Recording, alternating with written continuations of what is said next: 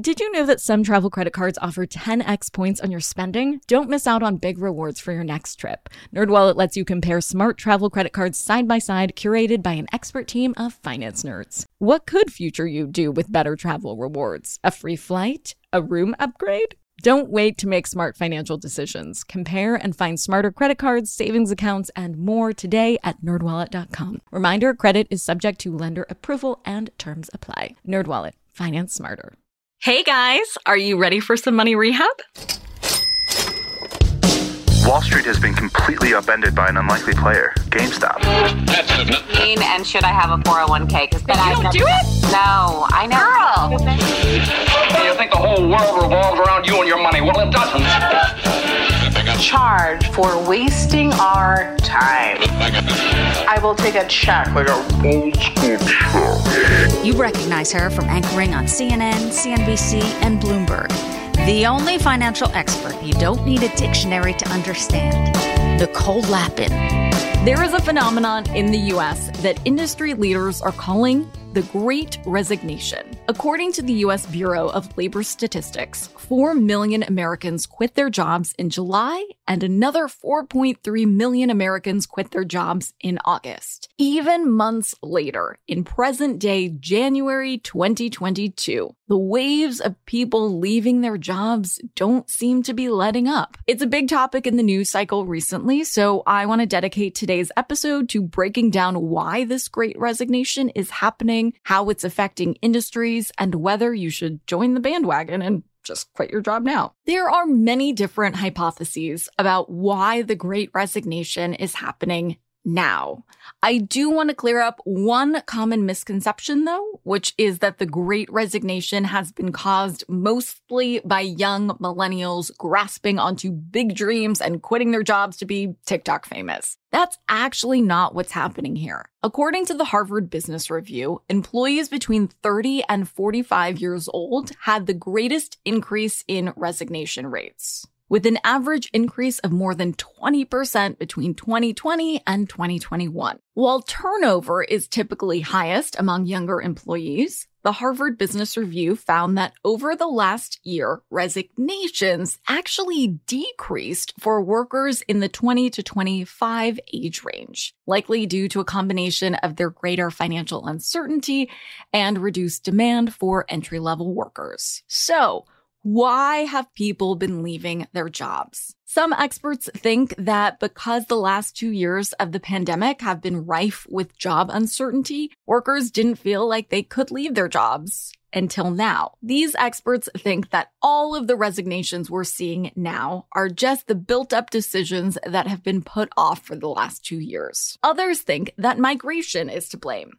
During the pandemic, tons of people picked up and moved from densely populated cities to smaller towns in order to avoid COVID hotspots. Some of these folks left their jobs behind in their moves with the hopes of finding something local in their new neighborhood. Another big factor has been childcare. When schools shut down, some parents and guardians needed to step away from their work to become their child's full-time teacher. The most political argument is that resignations have been heightened by an increase in active government supported financial programs, like the stimulus checks and the student loan moratorium, which was just extended once again, as well as unemployment programs. These programs may have taken some financial pressure off employees and given them more flexibility to leave their jobs. Recently, researchers have been interested in exploring whether the apocalyptic doomsday vibes the pandemic brought on has made people feel like it's time to reshape their lives and follow their dreams because who knows when the world might end, right? Or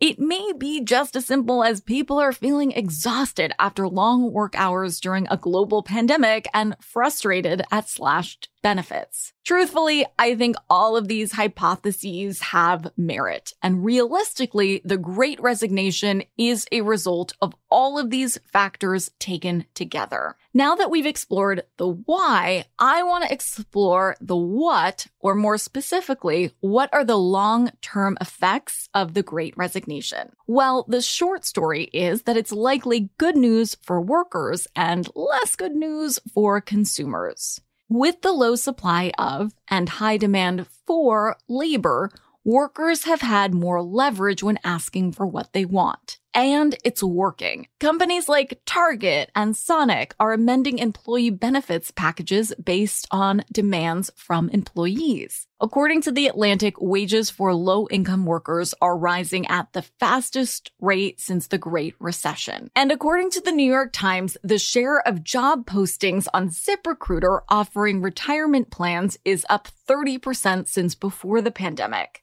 Jobs advertising flexible scheduling grew threefold, and the portion offering signing bonuses went from 2 to 12%. The New York Times calls the Great Resignation a nationwide labor strike, which I think is a perfect comparison.